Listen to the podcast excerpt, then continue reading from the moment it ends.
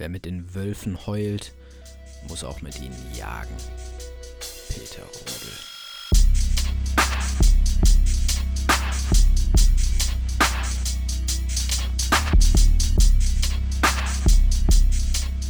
Hallo meine Lieben, schön, dass ihr am Start seid, wenn Chris und ich über das sechste Grundbedürfnis sprechen, nämlich das Bedürfnis nach unterstützenden Gemeinschaften und nach kultureller Kontinuität. Damit ist gemeint, mit kultureller Kontinuität, dass Kinder eine gewisse Stabilität brauchen in ihrer Kultur.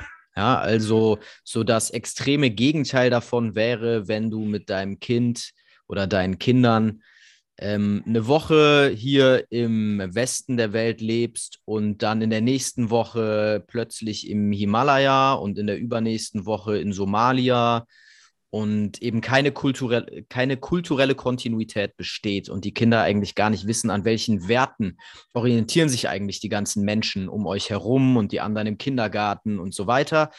Und äh, das ist damit gemeint. Und was die Gemeinschaften angeht, da geht es in dem Buch, aus dem wir ja diese Grundbedürfnisse hier herausnehmen, geht es viel um Kirche, es geht viel um, um Glaubensgemeinschaften, es geht um Gemeinde und um das, das, äh, der Ort, in dem man lebt und so, und viel um politische Themen. Da hört ihr schon meine Tochter, die ist heute dabei, aber die schläft gleich ein, habe ich das Gefühl. Die unterhält sich gerade mit ihrem Schnuller. Ähm, genau, nur dass ihr Bescheid wisst. Wir sprechen allerdings jetzt, wir gehen so ein bisschen raus aus dieser politischen Ebene, in der sich das Buch bewegt. Wenn du Bock hast, da reinzulesen, ähm, kannst du das natürlich gerne tun. Ich verlinke das wieder unten drunter. Wir wollen aber so ein bisschen über ein Spannungsfeld sprechen, was wir in Familien einfach ausmachen. So, wir sind beide Städter, wir leben in Städten ähm, in Deutschland. Und Chris, vielleicht erklärst du mal kurz dieses Spannungsfeld. Ja, das Spannungsfeld, was ich da einfach sehe, ist, wir haben auf der einen Seite irgendwie die Kleinfamilie und auf der anderen Seite hat man sowas wie Gesellschaft. Und dass das nicht immer so ganz reibungsfrei miteinander einhergeht, oder da entstehen auf jeden Fall Herausforderungen. Also du hast einfach Herausforderungen, wo du in der Kleinfamilie gewisse Regeln, gewisse Werte lebst, eine gewisse Art und Weise des Miteinanders hast. Und dann hast du draußen die Gesellschaft, die auch teilweise was von dir will, also auch von der Kleinfamilie. Also dass jemand zum Beispiel arbeiten geht oder Verpflichtungen nach draußen, äh, aber auch genauso, wo einfach ganz andere Werte gelebt werden oder wo Leute, wo man Leute als falsch empfindet, wo die Dinge anders machen oder so. Und das sind einmal die Herausforderungen. Und dann gibt es auf der anderen Seite aber natürlich auch äh, die Befruchtung, also wo wir davon profitieren, dass die Gesellschaft sich um äh, Essen kümmert, dass die sich um Infrastruktur kümmert et cetera. Aber auch, wo ähm, für unsere Kinder dann auch äh, eine gewisse kulturelle Kontinuität entsteht. Also wo Kinder eben in den Kindergarten gehen können und da ein weiteres festes Umfeld haben, wo äh, es Jahresfeste immer gibt, die sich immer wiederholen, wo sich die ganze Kultur, die ganze Gesellschaft darauf bezieht und natürlich auch eine gewisse Art des, des Umgangs. Also ich würde zum Beispiel sagen, unsere Kultur ist eine sehr kognitive Kultur oder wo wir sehr viel reden über Dinge, äh, wo Kinder sich ja, sich selbst erfahren und kennenlernen und natürlich auch die Welt und die Gesellschaft kennenlernen und besonders durch eine Kontinuität, also das fand ich gerade einen spannenden Gedanken, wo du davon erzählt hast, äh, ne, die eine Woche im Himalaya, die eine Woche in, äh, weiß ich nicht wo, auf Hawaii oder so, ähm, dass da ja eine kulturelle Kontinuität nicht so richtig gegeben ist. Und es gibt ja Familien, die leben so, ne? Die mit einem Van oder so die ganze Zeit unterwegs sind oder hin und her jetten oder sowas. Und da, also das würde mich auch mal interessieren, aber ich könnte mir halt vorstellen, dass da Kinder nicht so ein richtig tiefes Verständnis von der Kultur bekommen. Also die beobachten ja die ganze Zeit eigentlich alles und, und suchen Orientierung und sich, geben sich Sicherheit, ah, wie funktioniert denn Welt und was passiert hier und bla bla bla. Und dass die da nie so richtig was Gefestigtes kriegen. Also die finden dann irgendwie vielleicht so was Menschliches oder so, aber nicht von so einer Kultur. Und da habe ich halt das Gefühl, das ist das, worüber die in dem Buch auch reden. Ähm, diese kulturelle Kontinuität, also zu, sich zu fragen, ah, wie funktioniert denn Welt und wie funktioniert auch Welt außerhalb von Mama und Papa? Ja, Genau, ich finde, das ist ein schönes Beispiel, nochmal über so jettende Familien nachzudenken, weil auch das kann ja geil sein, ne? Und ja, klar. Ähm, ich glaube, da würden hier die beiden Autoren auch nicht widersprechen. Und dadurch wird so ein bisschen deutlich, dass es am Ende um so eine gewisse gefühlte Kontin- Kontinuität geht, die in so einer Familie, wie du sie beschreibst, halt dann von der Familie ausgehen muss. Ne? Mhm. Wo die Familie ähm, quasi als Gemeinschaft agiert, die sich immer wieder zwischen in anderen Kulturen bewegt, wo die Familie einfach sehr stark sein muss, damit das Ganze funktioniert. Und dann können Kinder ja trotzdem sich richtig geil entwickeln. Ne? Klar, ich glaube, ja klar, also Kinder entwickeln sich auf jeden Fall dann auch geil, also wenn die Eltern natürlich auch gut machen, also ich glaube, das ist nicht das Grundproblem, aber ich glaube, was die halt da generell ansprechen ist, ähm, dass eben dieser kulturelle Rahmen, also dass wir dem auch eine gewisse Wertschätzung gegenüber geben müssen, also wie sehr uns wahrscheinlich viele Leute auch einfach Gesellschaft nervt, so und viele Sachen da auch einfach mies laufen, äh, aber trotzdem halt so dieser Punkt ist, ah okay, so diese ganze Kultur und Gesellschaft, das sind wir auch einfach und das gibt uns Orientierung und Rahmen und eben auch den Kindern, also so genau diese ganzen, jetzt bei uns ist das eine Institution wie Kindergarten oder sowas wie Jahresfeste, ähm, eine gewisse Art des Miteinanders. Wir hatten ein Beispiel im Supermarkt, wie verhält man sich im Supermarkt? Ne? Man bezahlt mit Geld, man stellt sich hinten an in der Kasse, ähm, man schubst nicht wen vom Regal weg, weil man das letzte Glas Erdnussmus haben will oder so. Also es sind ja also Dinge, wo Kinder ja ganz viel lernen. Und was ja auch hinzukommt, was ein super wichtiger Punkt ist, finde ich, ähm, dass Kinder ja auch inspiriert werden. Also jede Erfahrung, die sie irgendwie machen, lernen die ja auch dran. Und lernen eben auch, ah, okay, so kann man das auch machen, indem die halt in der Gesellschaft andere Menschen erfahren und kennenlernen, wie die mit Dingen umgehen, wie die Liebe leben, wie die miteinander umgehen, wie die, ja, wie die arbeiten, wie die leben, wie die denken. Mhm. Das ist ja unglaublich inspirierend für Kinder auch.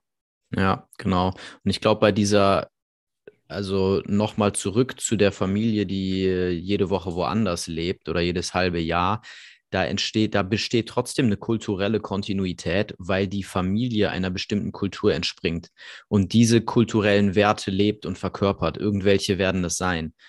Und, und, die, da, und die werden die auf eine Art und Weise auch wieder in anderen Menschen, in anderen Kulturen irgendwie sehen und wiederfinden. Also es ist ja sowas yes. Urgrundmenschliches auch. Das finde yes. ich, also es würde mich eigentlich mal interessieren, das zu erforschen. Also wirklich zu gucken, ah, was, was, was verkörpern dann diese Kinder oder lernen die oder was haben die für ein Menschenbild am Ende? Mhm. Ja, das ist spannend. Man würde ja vermuten, dass es sehr offen ist, ne? Eigentlich ähm, schon, ja. Ja. Spannend wäre für mich, was, wie diese Kinder dann später als Eltern leben. Das wäre sehr spannend, weil welche Kultur, also die entscheiden sich ja dann fast irgendwann für eine bestimmte Art und Weise. Ja, spannend, aber lass uns da nicht jetzt zu tief reingehen, ähm, weil wir natürlich eher jetzt so aus der, aus der europäischen oder wahrscheinlich sogar aus der deutschen ähm, Kleinfamilie heraus so ein bisschen denken irgendwie, ne? Ja, genau. Und da geht es ja auch so ein bisschen um dieses, also wir hatten ja dieses Spannungsfeld, Spannungsfeld von Kleinfamilie und äh, Gesellschaft, also wo Dinge irgendwie, ähm, ja, wo, wo wir unseren Kindern ja auch eine Offenheit der Welt gegenüber vermitteln wollen. Und eben früher, da lief halt alles im Dorf ab, da waren die Türen einfach offen und da konnten die Kinder einfach rausgehen und konnten dann die Welt entdecken oder so. Also stelle ich mir das vor. Ne? Meine Oma erzählt auch immer, die haben einfach den ganzen Tag auf der Straße gespielt mit den Kindern. Die sind rausgegangen und dann waren die unterwegs. Und dann waren die hier in dem einen Haus, dann waren die in dem anderen Haus und genau, waren einfach unterwegs, konnten so Welt kennenlernen. Und das ist ja heutzutage gerade wir jetzt auch als Städter, also es gibt Dörfer, da ist das, glaube ich, auch so. Auch da sind Menschen, glaube ich, verschlossener an vielen Stellen. Aber gerade für uns Städter ist das ja eine Herausforderung. Also wie können wir da Kindern eigentlich dieses Grundbedürfnis an anderen unterstützenden, stabilen Gemeinschaften oder überhaupt Offenheit der Welt gegenüber und der Gesellschaft gegenüber vermitteln? Also weil da ja auch heute die, die Gemeinschaften ja auch gar nicht mehr so stabil sind. Also selbst wenn man jetzt sich in einem, in einem, in einem Haus wohnt, in der Nachbarschaft, also selbst die Nachbarschaft ist ja nicht mehr stabil. Leute kommen und gehen. Also ich glaube, das kennen alle, dass eigentlich diese ganzen äh, Gemeinschaften sehr, sehr fluide sind und sehr, sehr stark sich verändern und du gar nicht mehr so klar sagen kannst, aber wo fängt denn die Gemeinschaft an und wo hört sie auf? Und mhm. das ist ja auch alles total verschachtelt. Irgendwie Oma gehört dazu, aber dann in der Patchwork-Familie gehört dann aber die eine Oma zu dem anderen Papa nicht mehr, weil die haben eigentlich nichts miteinander zu tun und so. Und das ist ja sehr, ja, sehr fluide, sehr divers, sehr groß, so für die Kinder das so greifen zu können. Ja.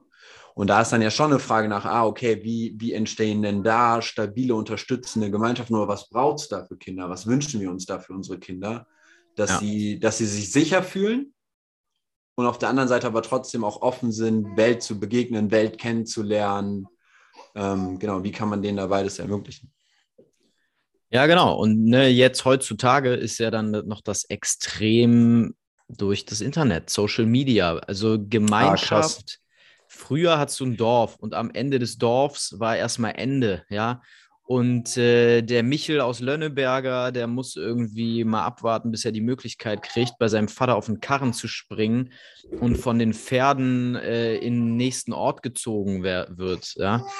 Und mittlerweile drücke ich einen Knopf auf meinem Handy und bin mit der ganzen Welt über Instagram vernetzt, als jugendlicher Mensch, der hier aufwächst. Also das, das verschwimmt total. Und die große Frage, die jetzt irgendwie relevant ist für dich als Zuhörer, als Papa, der hier zuhört, ist ja so ein bisschen, wie lebst du das eigentlich? Inwiefern öffnest du dich? Wo findest du deine Gemeinschaften? Und was ist hier so in Anführungszeichen der richtige Weg? Oder was ist geil für Kinder? Ja? Ähm, ich möchte mal ein Thema auf den Tisch bringen für den Anfang. Das ist so der Umgang mit anderen Familien und mit Freundschaften. Irgendwie. Es gibt Eltern, da ist das Kind jeden Tag woanders, jeden Tag, ne, also ich kann ja mal erzählen, wie ich das mache. Meine Tochter, wenn die Bock hat, sich zu verabreden, dann darf die das. Und zwar so gut wie immer, wenn wir nicht irgendwie schon verabredet sind. Ja, ähm, aber wenn ich die von der Schule abhole und die sagt, Papa, darf ich mich heute mit X Y ver- verabreden, dann sage ich immer ja. Und ähm, das hat einen ganz einfachen Grund. Und zwar hat es für mich viel mit diesem Thema zu tun, dass ich einfach möchte, dass sie Freundschaften knüpft, dass sie also selber auch Gemeinschaft irgendwo aufbaut und dass sie mitentscheidet, mit wem wir Gemeinschaft leben, also dass sie selbst Freunde findet und Menschen findet, die sie dann integriert in ihr Leben und dass sie dann mitentscheiden kann. Und ich möchte auch, dass sie sieht, wie andere leben. Das ist der zweite Punkt, dass sie sieht, wie andere Familien leben, damit sie ihr Spektrum erweitert, damit sie andere Erfahrungen macht. Ja, mega und geil. Ich persönlich sage dann auch, wenn du dann nicht wenn ich dich nach dem Abendessen erst holen will oder wenn du dort noch Abend zu Abend essen möchtest, dann machst du das. Und da kenne ich Familien, die machen das anders. Die haben dann so ganz, äh, ganz starre Uhrzeit. Die sagen, um, um achtzehn Uhr wird bei uns zu Abend gegessen. Deswegen hole ich dich auch um halb sechs wieder ab, damit du dann pünktlich zum Abendessen in der Familie bist. Und äh, gestern erst haben wir eine Freundin besucht von meiner Tochter aus dem Kindergarten noch, aus der Kindergartenzeit. Und äh, wir sind dann spontan, ich bin den ganzen Tag auch da geblieben und wir sind dann spontan noch zum Abendessen geblieben. Ähm, das handhaben aber viele anders. Und da würde ich gerne so ein bisschen mit dir, Chris, drüber diskutieren. Ähm, du sagst jetzt schon geil, du bewert, wie bewertest du das? Jetzt so mein Weg. Also jetzt erstmal fand ich den, ähm, den Punkt nochmal, sich so zu vergewertigen, äh, so das mit Kinderaugen zu sehen. Also so dieses, so du bist als Kind, ich fand das auch früher immer geil als Kind, so in anderen Familien unterwegs zu sein und irgendwie zu sehen, auch wenn ich, wenn, wenn Kinder hier bei uns sind, also ich wohne ja in einer Gemeinschaft mit äh, neun anderen Leuten und das haben viele Kinder einfach noch nicht so gesehen, dass man so leben kann. So. Und wenn die dann hier so durch die Bude laufen und sich die Zimmer angucken und da, da kriegen die ganz große Augen und so, ah, okay, so macht ihr das und wie ist das bei euch und so, das ist immer super spannend. Und ich glaube, das ist halt auch jetzt, auch wenn die in anderen Familien sind, die, da, da sind Sachen anders, so, das ist anders eingerichtet, die Leute essen anders zusammen, es gibt andere Rituale, es gibt anderes und ich glaube, das ist für Kinder einfach total spannend, so zu sehen, ah, so kann man das auch machen, wie machen die das denn und da, da einfach Sachen zu erfahren und Hm. Jetzt, was du gesagt hast, aber mit dem Beispiel auch, wenn, äh, ich finde es auch vollkommen okay oder auch, ich finde, das hat auch was Schönes, äh, wenn Familien sagen, hey, bei uns wird immer zusammen gegessen, das ist bei uns ein Ritual, ähm, das ist Familienzeit und da auch für einstehen und den Wert auch hochhalten, finde ich auch mega geil. Vielleicht auch, weil manche mhm. Familien auch gar nicht so die Zeiten sonst haben miteinander und das irgendwie so was Wichtiges ist. Aber genau, der wichtige Aspekt, den du ja genannt hast, ist eben diese, diese Offenheit für die Welt und eben andere bereit sein, andere Dinge kennenzulernen und sich dafür auch zu öffnen. Und da war mir nämlich auch der Punkt, weil wir kommen ja so ein bisschen auch da, dahin, weil wir ja auch Familien, weil wir ein bisschen feststellen, dass Familien dann ein bisschen skeptischer und ängstlicher werden, ne? Ihre Kinder zu anderen Leuten zu lassen, die ständig zu verabreden oder so und da so ein bisschen auch vielleicht klammern oder so oder Angst haben oder lernen die Kinder was Falsches oder was Schlechtes oder da gibt es irgendwas zu essen, was die eigentlich nicht essen sollen oder so. Und da eigentlich nochmal mehr, also gibt bestimmt auch Gründe und so, da muss man natürlich auch wieder differenzieren, aber erstmal davon auszugehen, wie geil das ist, wenn Kinder sich da öffnen und, und verschiedene, äh, verschiedene Dinge erleben. Und da auch einfach ein Punkt, dass wir uns überlegen müssen als Eltern, so wie wir Gesellschaft sehen, also jetzt in dem großen Rahmen, ne, was wir hatten mit diesem kulturellen oder so, aber auch wie wir, also, und dann eben auch Welt sehen und dann eben auch andere Familien sehen und so, so wird auch unser Kind andere Familien sehen und die Welt sehen. Und da müssen wir uns halt fragen, wollen wir, dass unser Kind skeptisch und ängstlich ist oder wollen wir, dass unser Kind neugierig, offen, stark und stabil ist und Bock hat, die Welt kennenzulernen, verschiedene Leute kennenzulernen.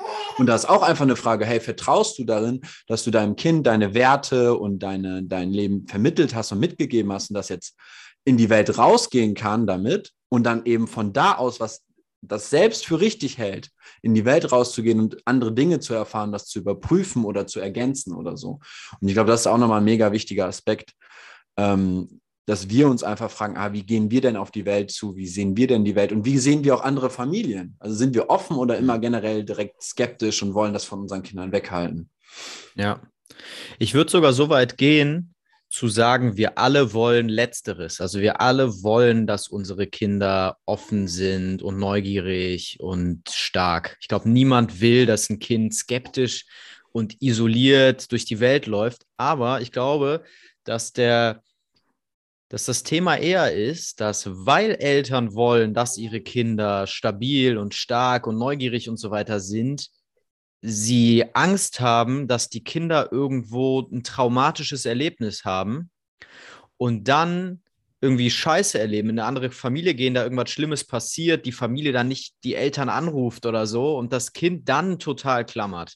Ich glaube, da kommt so ein, das ist so ein Teil davon, da kommt so eine Angst her bei Eltern, die, die sagen, ähm, das Kind lieber nicht woanders. Also ich, ich erlebe Eltern, auch nicht wahnsinnig viele, aber ich kenne so ein paar Eltern, die, die wollen immer lieber, dass man zu ihnen, dass, dass die Kinder bei ihnen sind. Ja, Klassiker. Ne, so, ne, genau, so ja, äh, das Kind darf sich gerne verabreden, kommt doch dann mit zu uns und wenn, wenn man dann sagt, ey, die können auch gerne mal zu uns kommen, dann merkt man so, ah, nee, das ist doch irgendwie schwierig.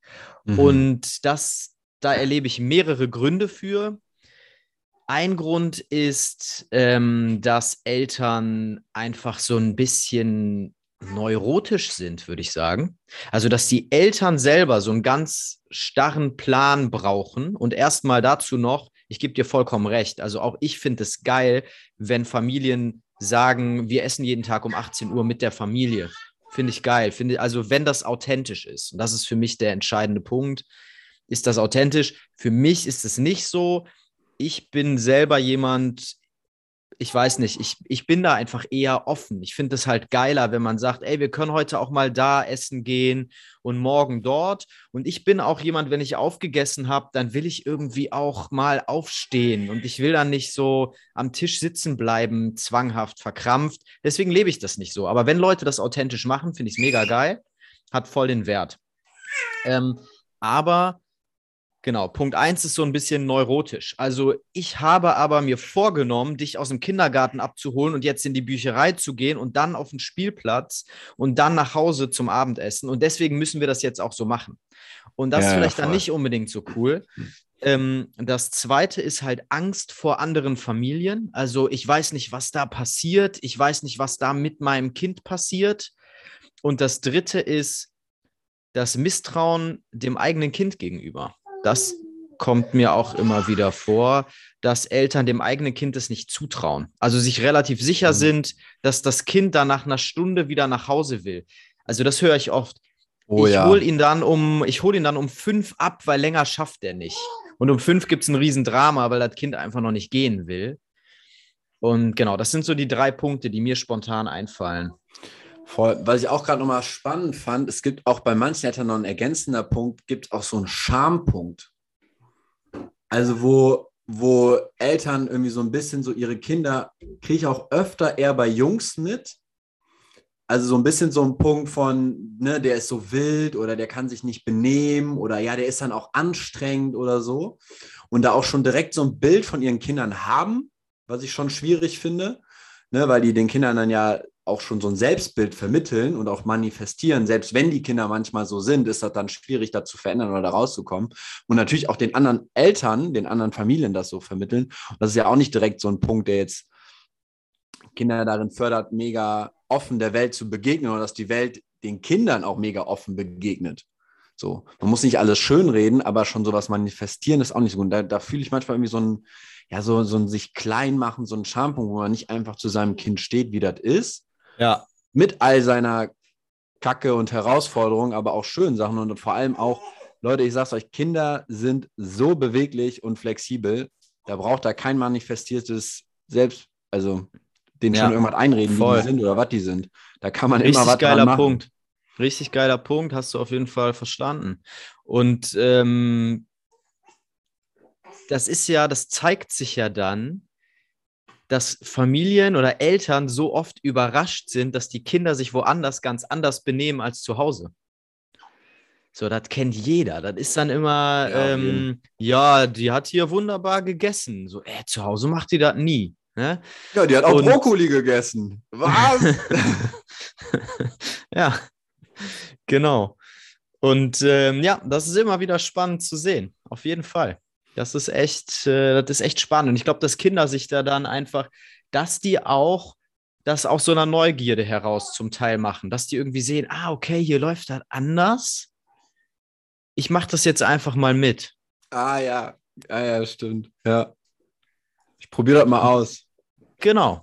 Ja. Und da merkt man auch, da merkt man auch, an welchen Stellen Kinder dann zu Hause schon so eine Dynamik kennen, wo die irgendwie wissen, also ne, wo Kinder selber für sich entschieden haben, ich mag keinen Brokkoli. Mhm. Und das gar nicht probieren, sondern das einfach entschieden haben und zu Hause sich durchgesetzt haben damit und dann das für die so ein Gesetz ist. Ich und mag die- keinen Brokkoli, Brokkoli wird nicht gegessen. Das ist und jetzt die- ein Beispiel. Ja, also ja, ja klar, und, aber das ist ja auch wieder was... Brokkoli. Und das ist dann okay. Ja, also das will ich nochmal ganz klar ja, und sagen. Und das ist ja auch wieder was, was sich dann wieder selbst bestätigen ist, weil die Eltern denen das dann ja auch wieder einreden, beziehungsweise ja auch so manifestieren, ne? Also dann gibt es kein Brokkoli mehr. Brokkoli ist nicht das beste Beispiel, ne? Aber dann gibt es halt ja. kein Brokkoli mehr. Anstatt vielleicht doch immer mal wieder zu gucken, hey, probier doch nochmal. Oder, genau. oder unterschiedlich Herangehensweisen, das zuzubereiten. Und das kann man ja. jetzt mit, mit gewissen Dingen, keine Ahnung, mein Kind hat rutscht nicht von der Rutsche, das hat immer Angst oder so. Oder, und da aber einfach kreativ zu werden und da ist es auch geil eben, dass die Kinder sich in anderen Kontexten erfahren und eben Dinge nochmal neu sehen und auch neu ausprobieren können, weil Dinge einfach anders gemacht werden, anders inspiriert werden. Das ist mega wichtig. Ja, genau und genau, du sagst schon selber, weg von diesem Brokkoli-Beispiel, ähm, das zeigt sich dann, also der Brokkoli kommt in ganz vielen, ganz kleinen Mikrosituationen auch einfach vor, die das Kind gar nicht kommunizieren wird und die, die das Kind auch gar nicht richtig versteht und die wir jetzt hier auch nicht so richtig greifen können. Aber das Kind erlebt einfach andere Familie, anderes Kinderzimmer, anderes Spielzeug, andere Beschäftigung, andere Ideen, anderer Rahmen. So, und da passiert im Gehirn des Kindes auch was ganz anderes als zu Hause, weil eben nicht alles immer in dieser Bahn und in dieser Routine ist. Und genau dafür, nochmal zurück zum Punkt der kulturellen Kontinuität, ist halt wichtig, dass wir dann aber so einen Rahmen da drum spannen, der trotzdem eine gewisse Sicherheit liefert. Also, dass das Kind beispielsweise weiß, in Deutschland, egal in welcher Familie ich bin, ich bekomme was zu essen, wenn ich wirklich Hunger habe. Oder es gibt eine Toilette, die ich benutzen kann. Oder ja, ähm, und ich weiß, wie die Eltern... funktioniert, die Toilette. Genau. Also. genau. Also es gibt einen Rahmen, der da drum gespannt ist, in dem wir uns alle bewegen. Irgendwie als Kultur, wo wir, un- wo wir uns entschieden haben. Wo wir sagen, ah, ne, da gibt es ja. auch gewisse Grundwerte, dass ich jetzt nicht ein Kind zu mir einlade, was dann bei mir plötzlich in den Keller gesperrt wird.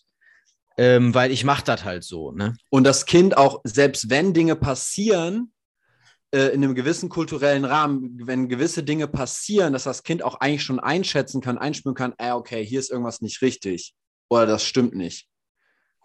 Mhm. Also dafür ja. ist diese Kontinuität von dem kulturellen Rahmen auch so wichtig.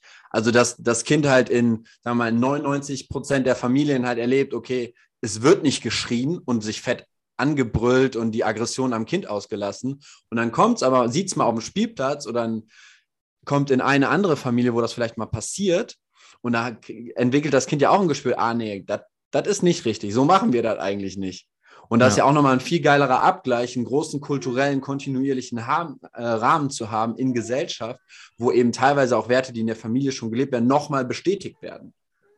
Also nicht nur die ganzen neuen Sachen eben auch bestätigt, so von wegen, ah, okay, ja, das sind anscheinend wichtige Werte oder das fühlt sich richtig an, das fühlt sich gut an, weil ich sehe, das funktioniert. Ja, voll. Und ich hatte noch, noch was, also weil ich jetzt gerade mit dem Schreien gesagt habe, ähm, wir kennen ja auch alle aus Familien, es spielen sich irgendwelche Dynamiken ein. Es gibt irgendwelche Dynamiken oder Dinge, die wir nicht, wo ich auch meinte, ah, da braucht man die dritte Person für, damit man das überhaupt mitkriegt, was, was passiert, wie man miteinander umgeht und wie man auch mit dem Kind umgeht und so. Und da ist natürlich für das Kind auch mega wichtig, dass das an anderen Stellen, also ich würde jetzt sagen, berührt wird, also auf eine andere Art und Weise auch geliebt wird und äh, bestätigt wird, äh, aber auch natürlich sieht, dass Leute unterschiedlich miteinander umgehen und dass das nicht so sein muss, wie Mama und Papa mhm. miteinander umgehen oder auch mit mir umgehen. Und dann auch nochmal reinspielen, ah, was fühlt sich gut an, was ist gut und dann so, ah, so kann man das auch machen. So, ah, man muss sich gar nicht anschreien, man kann auch erstmal runterregulieren, aus dem Raum gehen oder so oder man kann darüber reden, was auch immer, aber dass die quasi diese, diese Schattenseiten, die Dinge, die wir selber nicht mehr richtig checken oder mitkriegen, da nochmal anders und neu inspiriert werden. Ähm, Doch ja, viel mehr, wenn die Familien sich als ganze Familie verabreden und treffen, ne? Erklär nochmal. Und nicht nur das, ja, wenn nicht nur das Kind, wenn nicht nur dein Kind meine Familie besucht, sondern ah. wenn wir uns alle zusammentreffen, dann gibt es ja nochmal auch, dann haben wir ja auch einen Abgleich. Und ich sehe, wie kannst du, wie unterhältst du dich mit deinem Kind? Wie gehst du mit der Situation um? Und ähm, ne, das, das finde ich auch immer sehr schön, wenn man sich mit anderen Eltern begegnet und die Kinder haben einen Konflikt, Voll. wenn die anderen Eltern sich trauen, den authentisch auf ihre Art und Weise zu lösen und das nicht irgendwie anders und komisch machen, nur weil ich dabei bin. Das finde ich sehr schön, weil das immer, weil das immer so einen, ja, so einen neuen Blick auf auf die ganze, auf das ganze Thema lenkt, also auch für mich dann, nicht nur fürs Kind. Ja, ich dachte, darüber haben wir auch noch gar, da könnte man, könnten wir auch noch kurz drüber sprechen, was das eigentlich für die Eltern bringt. Also so, äh, also die sich da, sich halt wirklich mal zu fragen, hey, welche Sicht habe ich denn auf die Welt und auf Gesellschaft und andere Familien? Bin ich eher skeptisch und ängstlich und vielleicht auch pessimistisch und bin total abgefuckt von der Welt? Oder bin ich optimistisch oder offen oder neugierig oder Ähm, habe auch Bock in der Welt was zu verändern, also weil das kriegt dein Kind eh mit und guckt es halt ab von dir, aber auch für dich selber, wie du Welt siehst, ist das auch total entscheidend, wie du dich in der Welt bewegst und wie du dich auch fühlst. Mhm. So, und ich glaube, das ist auch ein richtiger, richtig wichtiger Punkt, also sich im Abgleich von seinem Kind, für sein Kind, sich selber zu fragen, hey, wie sehe ich denn die Welt und will ich damit umgehen? Und eben auch neugierig sein. Also was kann ich denn in der Welt noch lernen? Wo kann ich vielleicht auch durch Kinderaugen sehen oder so? Oder eben der Punkt, den du gerade meintest, ne, andere Familien. Man muss ja nicht alles richtig finden, aber auch daran nochmal abgleichen, ah, was finde ich denn nicht so gut und finde ich nicht so richtig und wie würde ich das gern machen, wie würde ich das besser machen und einfach neugierig, flexibel im Denken zu bleiben und auch nochmal sich selber abzugleichen, wie man selber in der Situation reagiert hätte oder reagieren würde und man, genau, da voll viel für sich lernen und mitnehmen kann. Also allein durch unseren Kontakt hat es ja so viel getan bei uns jeweils mit unseren Kids. Das war mega Gold wert. Ja, das ist ja auch ein Riesenaspekt von den Vater-Kind-Wochenenden, ne?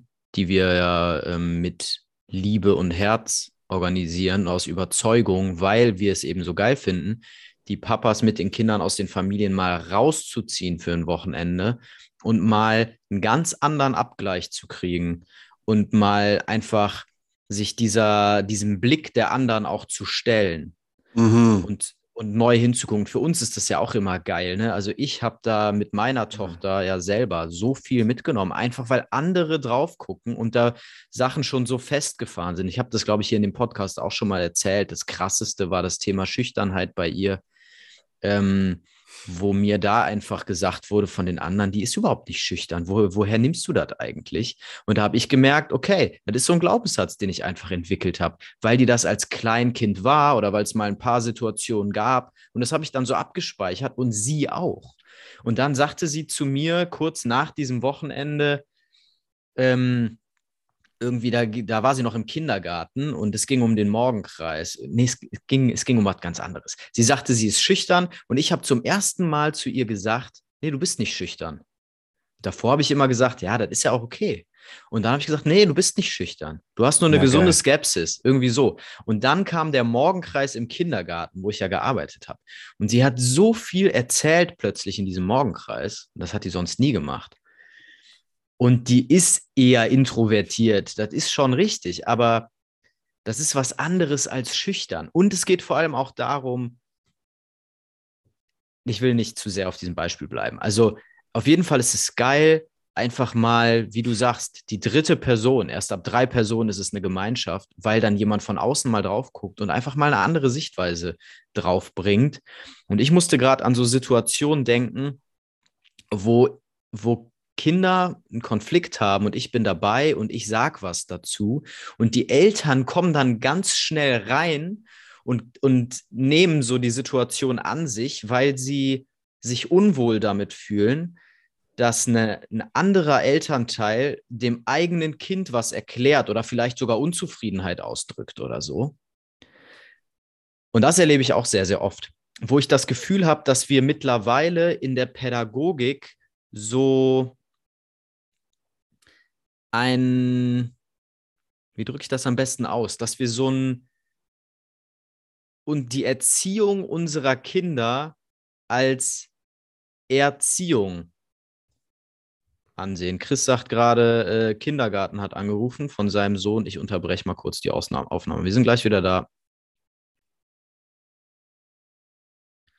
So, ich bin zurück, jetzt alleine. Der Chris äh, musste jetzt seinen Sohnemann aus dem Kindergarten abholen, weil es dem irgendwie scheinbar nicht gut geht.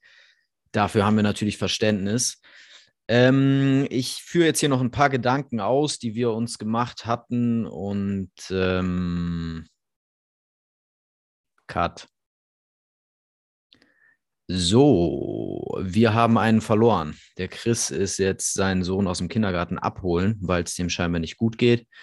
Dafür haben wir natürlich Verständnis. Ähm, mir ging es darum, dass wir in der Erziehung häufig so ein Bild haben und für uns so gewisse Wahrheiten entwickelt haben und dann Angst haben, dass andere das irgendwie falsch machen. Also ich erlebe das oft, dass in Situationen, wenn es Konflikte geht und ein Elternteil löst diesen Konflikt und ich bin mit bestimmten Dingen, finde es nicht so ganz perfekt, wie der andere Papa das macht, sag ich jetzt mal. Und dann habe ich so diesen Drang, mich einzumischen. Und dem widerstehe ich aber mittlerweile, weil ich davon überzeugt bin, dass es für Kinder geil ist, das auch zu erleben, wie andere das machen, auch wenn das nicht so perfekt ist. Und ein Kind wird nicht an einer Erfahrung jetzt irgendwie seine Persönlichkeit aufbauen. Ja? Ähm, und einfach diese Offenheit zu bewahren und andere mal machen zu lassen, auch zu vertrauen. Und ich kann ja hinterher das auch nochmal aufgreifen. Wenn mir da noch ein Punkt wichtig ist und ich das Gefühl habe, das wurde nicht gesagt oder so. Ähm, und mein Kind kann das ja auch bei mir nochmal ansprechen oder ich merke, wenn das nochmal aufkommt. Ähm, Wir haben natürlich jetzt insgesamt, also wenn wir über Gemeinschaft reden, dann ist ja so ein bisschen die Frage, da wir jetzt nicht mehr im kleinen Dorf leben, wo alle Türen offen stehen und alle Kinder und alle Erwachsenen sich irgendwie jeden Tag begegnen. Wir leben in einer Stadt, in einer Kleinfamilie, eher isoliert. Ähm, ich weiß nicht, wie viel Kontakt du zu deinen Nachbarn hast, ob die überhaupt auch Kinder haben und so, ja. Ähm, und wenn nicht, wie dann der Kontakt ist. Die Frage ist ja so ein bisschen, wie gehen wir damit um und wie schaffen wir das irgendwie trotzdem, diese Offenheit zu vermitteln und den Kontakt zu haben und so. Und das hat zwei wichtige Komponenten. Und der eine ist du oder ihr als Eltern. Wie kontaktfreudig seid ihr? Und wenn du kontaktfreudig bist, dann kommen wir zum nächsten Punkt. Das ist dann so ein bisschen die Frage, wie schaffen wir das irgendwie, Gemeinschaft in dieser Gesellschaft jetzt zu leben?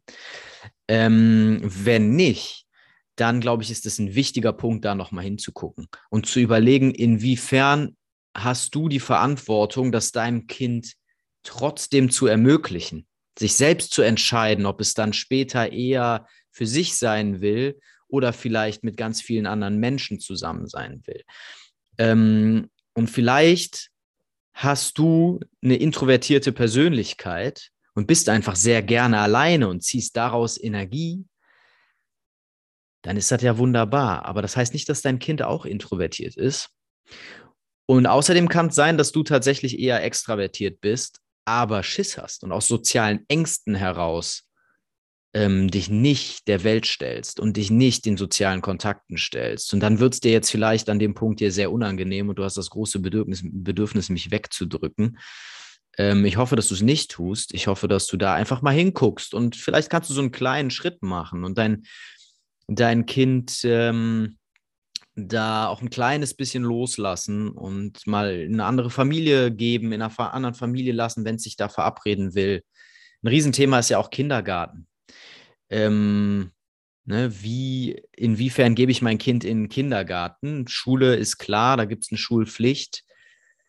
Ähm, ich glaube aber auch da, dass bei aller Kritik an der Schule, bei aller Kritik am Lehrplan vor allem und an der Art und Weise, wie Wissen dort vermittelt wird, Ähm, da wird häufig diese, dieser Gemeinschaftsaspekt vergessen, ne, dass Kinder einfach dort mit anderen in Kontakt sind. Und da sehe ich einen großen Nachteil beim, beim Homeschooling, was jetzt ja auch coronamäßig ein Riesenthema ist. Aber auch äh, es gibt ja auch immer mehr Eltern, die ihre Kinder zu Hause unterrichten oder unterrichten lassen. Und das kann natürlich didaktisch, fachlich super geil sein, weil Kinder dann freier sind und auf eine wesentlich bessere Art und Weise lernen können, wenn man es richtig macht, als in der Schule, aber die sozialen Kontakte der Schule sind schon auch irgendwo geil und Schule ist irgendwo eine Simulation von Gesellschaft und soll das auch sein. Also das ist auch im Bildungsministerium so verankert und es ist so gewollt. Ähm, genau. Vorher der Kindergarten ist eben auch eine Form von Gemeinschaft und wie lange lasse ich mein Kind dort? Und bei vielen Eltern ist es eben nicht entwicklungsgerecht und da ist die eine Seite sofort klar, viele lassen ihre Kinder zu jung, zu lange betreuen, was manchmal nicht anders geht, dann ist das so. Wenn das anders geht, kann man darüber nachdenken. Ich kenne Eltern, die ihre Kinder im Kindergarten irgendwie unterbringen, weil sie keinen Bock haben, sich selbst zu kümmern. Ähm, das ist für Kinder natürlich ein Problem. Aber andersrum gibt es das genauso, dass Eltern ihre Kinder regelmäßig sehr früh wieder aus dem Kindergarten abholen, weil sie denen das nicht zutrauen, weil sie Angst haben, weil sie glauben, im Kindergarten gibt es eine schlechte Erziehung, die nicht der eigenen entspricht. Ich weiß es nicht und ich glaube, wir sollten das definitiv hinterfragen. Ich bin ein großer Fan davon, unseren Kindern zu vertrauen und sie auch in die Obhut anderer zu lassen. Immer mit einem Blick drauf. Und das ist ganz wichtig. Also nicht blind, nicht einfach sagen, jo, Kind im Kindergarten und ciao, sondern natürlich sollten wir Gespräche führen. Wir sollten die Leute kennenlernen, uns ein Bild von Menschen machen, die auf unsere Kinder aufpassen. Ähm, und ich begleite auch sehr gerne beispielsweise meine Tochter in andere Familien, wenn die zum ersten Mal dort ist, weil ich sehen will, wie die leben, wie die eingerichtet sind, weil mir das nochmal ein Bild gibt davon, was die, wie die so drauf sind, wie die ticken einfach. Und ähm, dann aber eben auch zu vertrauen und zu sagen, okay, jetzt bin ich weg, schönen Tag und dann hole ich mein Kind ab und sehe, in welcher Laune, in welcher Stimmung das ist und gucke mir das genau an Und daran entscheide ich. Und dann mache ich aber auch nicht eine Bescheid- Entscheidung für die Ewigkeit. Ja? Also manche Kinder haben vielleicht eine schwere Eingewöhnung im Kindergarten mit drei, können dann aber mit fünf trotzdem sehr lange dort bleiben. Und Eltern haben das dann für sich so entschieden, dass das Kind einfach nicht in den Kindergarten will oder so. Und das sind so Narrative, die sich dann von uns auf die Kinder übertragen und die die Kinder dann auch glauben.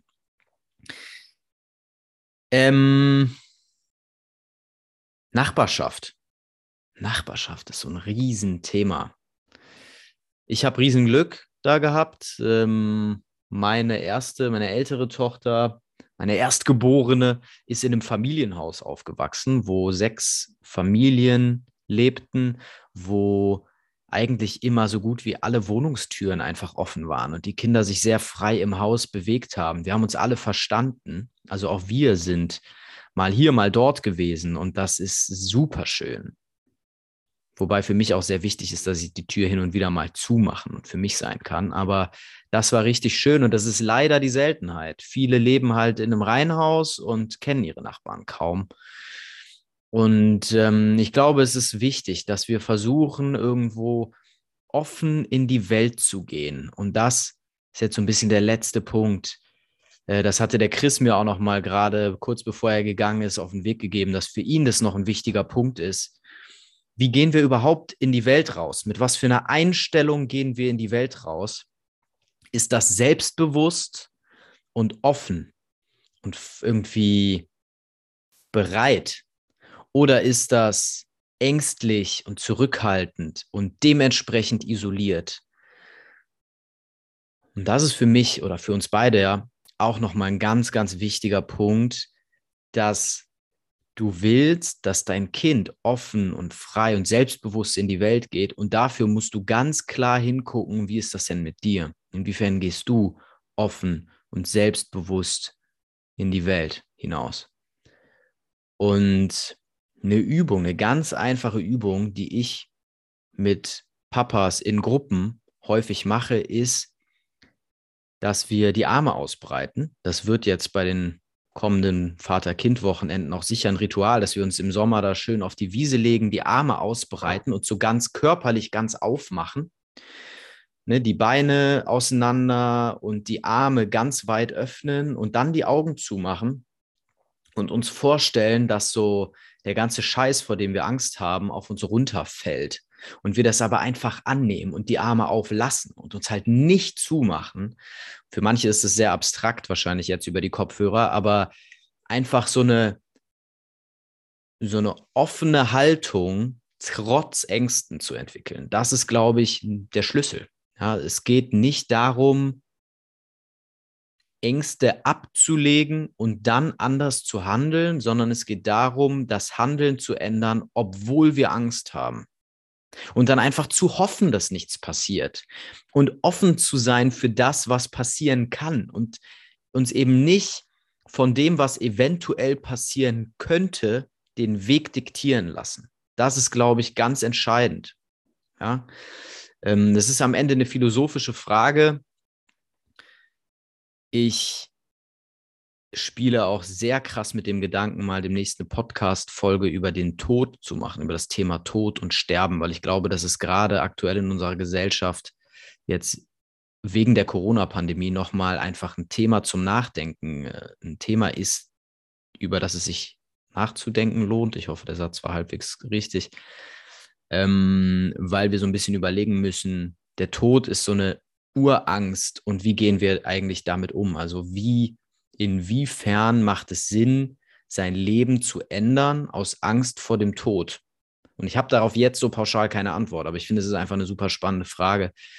Ähm, wie weit sollte ich mich schützen vor Gefahr und wie weit sollte ich trotz der Gefahr rausgehen? Und ich glaube, das ist eine Frage, die wir als Eltern uns ganz massiv stellen müssen, für uns selbst und für unsere Kinder, weil man kann Kinder definitiv zu krass beschützen, man kann sie aber auch zu wenig beschützen und da ist eben so, das ist ein ganz, ganz wichtiger, entscheidender Punkt, den jeder für sich selbst irgendwie klären muss und wir wollen dich mit dieser Podcast-Folge inspirieren, da nochmal hinzugucken, da nochmal für dich drüber nachzudenken, wie siehst du das eigentlich mit Gemeinschaft vielleicht? nimmst du dir jetzt gleich einfach mal dein Handy und rufst mal den alten Schulfreund an oder deinen besten Freund oder jemanden, den du länger nicht gesehen hast und sagst, Alter, lass uns doch einfach mal verabreden, lass uns doch einfach mal treffen, nochmal rausgehen, vielleicht sogar uns in eine Kneipe setzen und einfach mal wieder ein bisschen mehr Gemeinschaft leben, gemeinschaftlich sein und uns irgendwie gegenseitig inspirieren und uns inspirieren lassen und äh, all diese schönen Dinge, die damit dranhängen. Leider ist das jetzt am Ende ein kleiner Monolog geworden. Ähm, so ist das, wenn man Kinder hat. Ne? Man kann nicht immer alles planen und man muss dann eben spontan mit den Dingern mitgehen. Du kennst das bestens. Ich hoffe, es hat dir trotzdem gefallen. Ich hoffe, wir sehen uns bald wieder. Vielleicht sogar an einem Vater-Kind-Wochenende. Die Termine sind jetzt auf der Homepage fürs kommende Jahr. Falls wir uns nicht mehr hören, wünsche ich dir einen guten Rutsch ins neue Jahr. Bis bald.